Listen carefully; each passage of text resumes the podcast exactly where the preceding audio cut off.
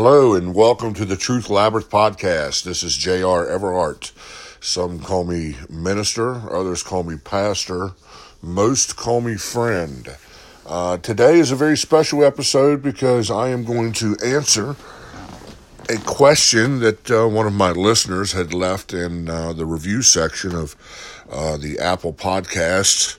Um, and I love this sort of thing. I really enjoy answering questions. And I guess I should say also, because I'm really, really bad at the business end of this stuff. Um, I get so wrapped up in, in teaching and counseling and, and just so in love with, um, you know, sharing the truth that God has revealed to me with you guys that uh, I forget to do things like ask you to please review this podcast. Please give us five stars.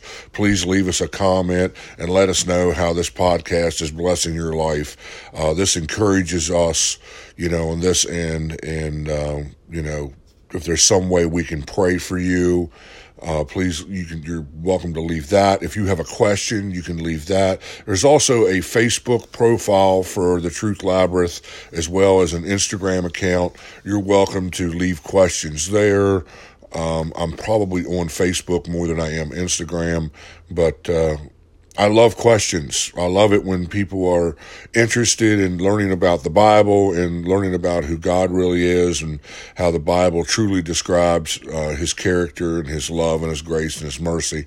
Um, so that's what today's podcast is about. Today's podcast is a, answering a question that was left uh, on Apple here. So the question is, uh, how do you contrast our anger and God's anger? Uh, or the anger that we feel is a coping mechanism, uh, and the anger that God has felt in reaction to his creation suffering. Uh, do humans experience righteous anger? Thanks.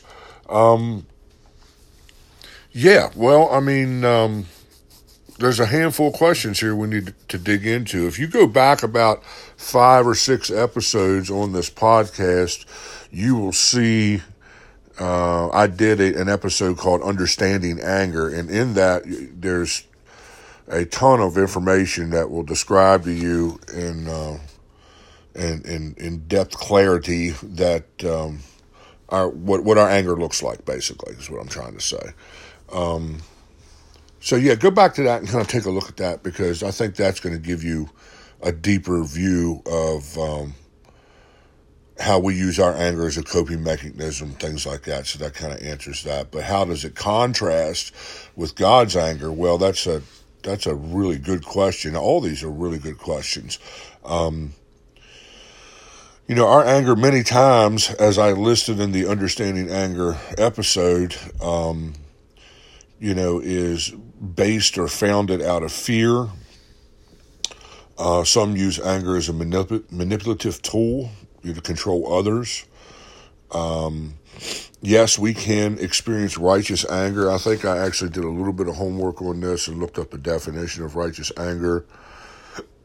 Uh, it is typically a reactive emotion of anger over mistreatment, insult, or malice of another.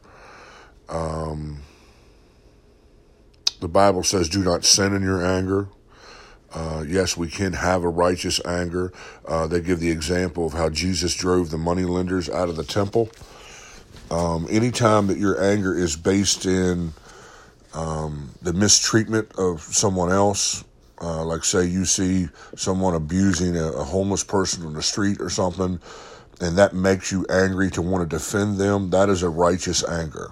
You know, when Jesus walked into the temple and seen the money changers in there doing business inside the temple, man, that was a that was a huge no no. You know, it, those guys knew exactly what they were doing. You know, it was not some. I mean, we kind of live in a society now to where a lot of big churches have a gourmet coffee shop in there and, and its own Christian bookstore and, you know, all that kind of stuff or whatever. That's not what we're talking about here. No, this was in inside the temple where people worshiped, where the presence of God was in behind the curtain in the Holy of Holies.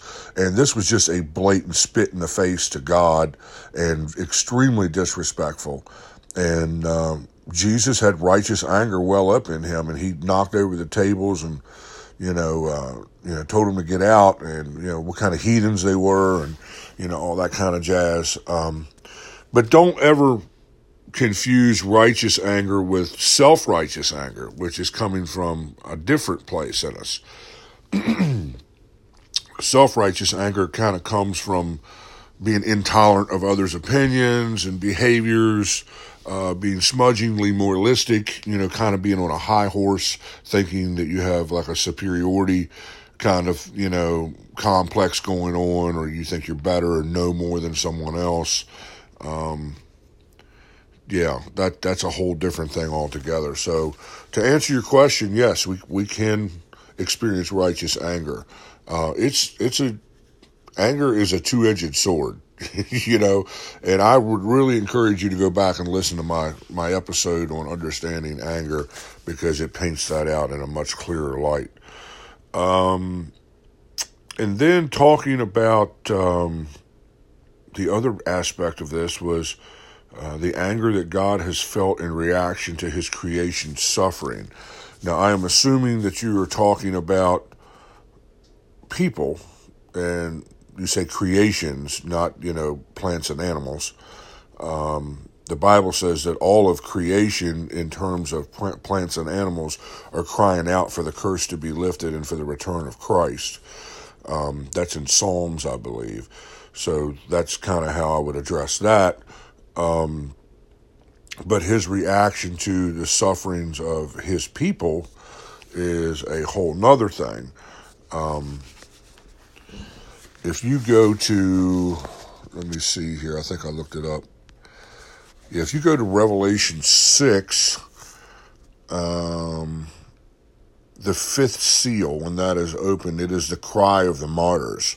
Uh, a martyr is someone who was murdered or killed because of their faith in Jesus Christ. And there has been literally millions of people over the years who have been martyred.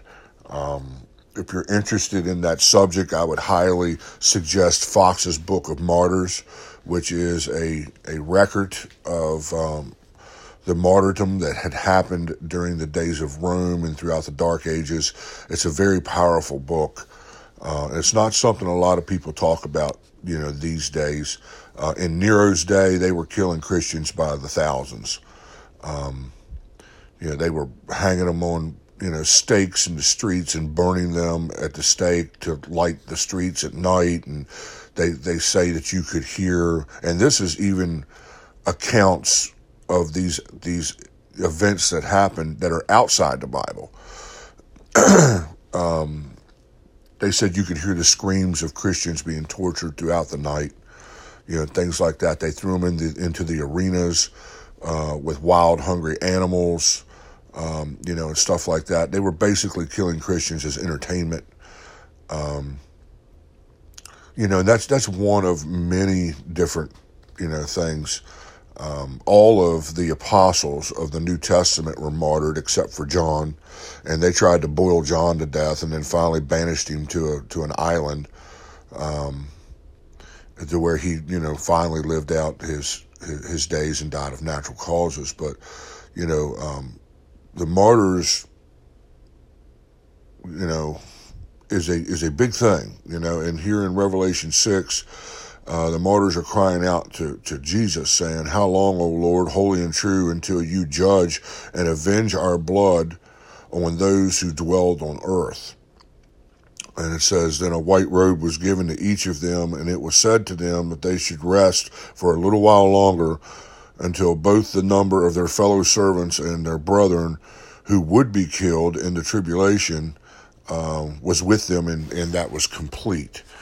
So God is every bit going to avenge the you know the shed blood of the martyrs uh, when He comes back, and that's the thing that you need to understand about Jesus' return.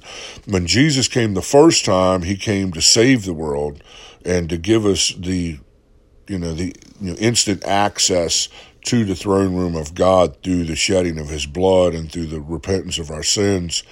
Um, and now we are living under God's grace and mercy because of that covenant through Christ.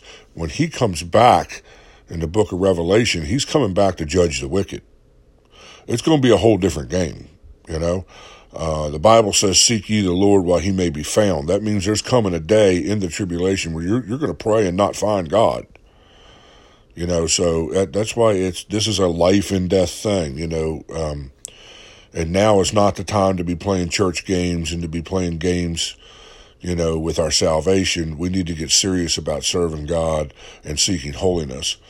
Um, but things, getting back to the question, things that, that I, I looked up some some stuff here that uh, makes God mad to kind of give you an idea of what his anger looks like. His anger is always righteous uh, and it's always just. But um, stubbornness, idolatry, gossip, pride, uh, adultery, rebellion, um, uh, backsliding into an old lifestyle, uh, sin, obviously is a big one. I think you could probably walk up on the street and ask somebody what what God is totally not cool with, and sin would probably be at the top of that list. Uh, spiritualism, you know, having a form of godliness, but being kind of a wolf in sheep's clothing. Uh, wickedness, you know, these are all things that you know has ignited God's wrath and anger in the Old Testament, and God kind of gets a bad rap for a lot of this because the enemy's really good at making him out to look like he's just some, you know, angry old man that is looking to crush us because, you know, we're all wretched and he is holy. And that's not at all what's going on here. The truth of a lot of this Old Testament stuff is that God gave us his law and his and his commandments because he loves us you know, and he gets righteously angry when we do things that hurt ourselves or victimize other people. And I think every single human being on this planet has dealt with that to some degree or another in their life. Uh, they have both been a victim of someone else's anger or victimized someone else, whether they even realized it or not, with murderous words that they've said, especially if you're someone who struggles with gossip or something like that.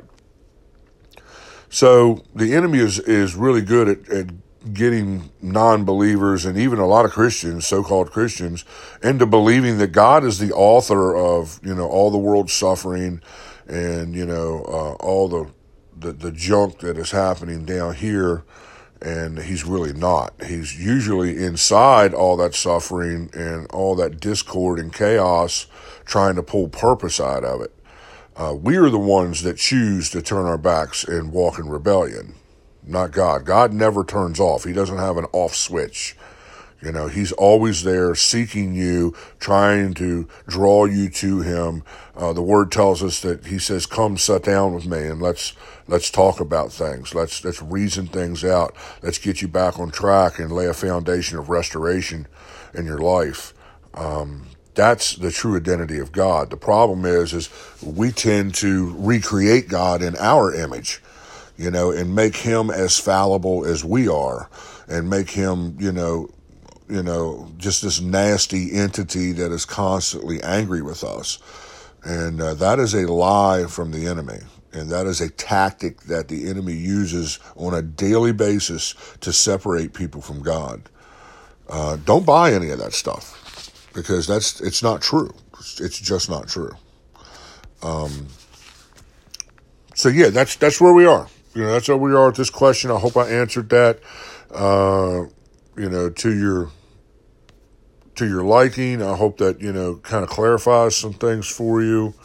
Um, and again, if anyone else wants to ask me questions, I used to open up the uh, Facebook profile. I have a, another profile called Restoration Ministries, which is actually my ministry, which is actually the, the official quote unquote ministry that, that I am pastor of. And it's just, it's an online community of believers that, uh, um, you know, have come to me over the years and have followed my journey, uh, with, with Christ. Uh, I used to, you know, do a lot of question and answer on that profile, and that's kind of, I've kind of gotten lax with keeping up with that because, I got busy, you know, teaching recovery and doing recovery based counseling and then you know, decided to start the podcast. So I guess I really need to go back to that. But you're welcome to, to go to that profile as well. Restoration Ministries. Ask me questions there. Truth Labyrinth has a, has a profile on Facebook. You can ask me questions there. You can send me private messages on either one of those if it's something that you don't want to put out there for the world to see. I am open to all that stuff. I love question and answer stuff. I will continue to do more of these um, listener question um, you know episodes if you send me some questions. Would would love to answer your questions. Uh, please again subscribe to this podcast. Uh, share it with your friends. You know, not because I'm trying to build an empire here, because I'm really not. I'm just trying to get the message of Christ out to as, as many people as I can, as God has revealed it to me. Um, and again, leave me a review. You know, give me five stars on Google Podcasts or um, Apple Podcasts, wherever it is that you're listening to this. I think most of the streaming sites offer a review, you know, uh, uh, aspect of the podcast, and uh, give me some feedback and let me know where you, you know, how, where you are and how this is, how this is encouraging you. Okay, I pray you guys have a great week and an awesome weekend in Jesus' name.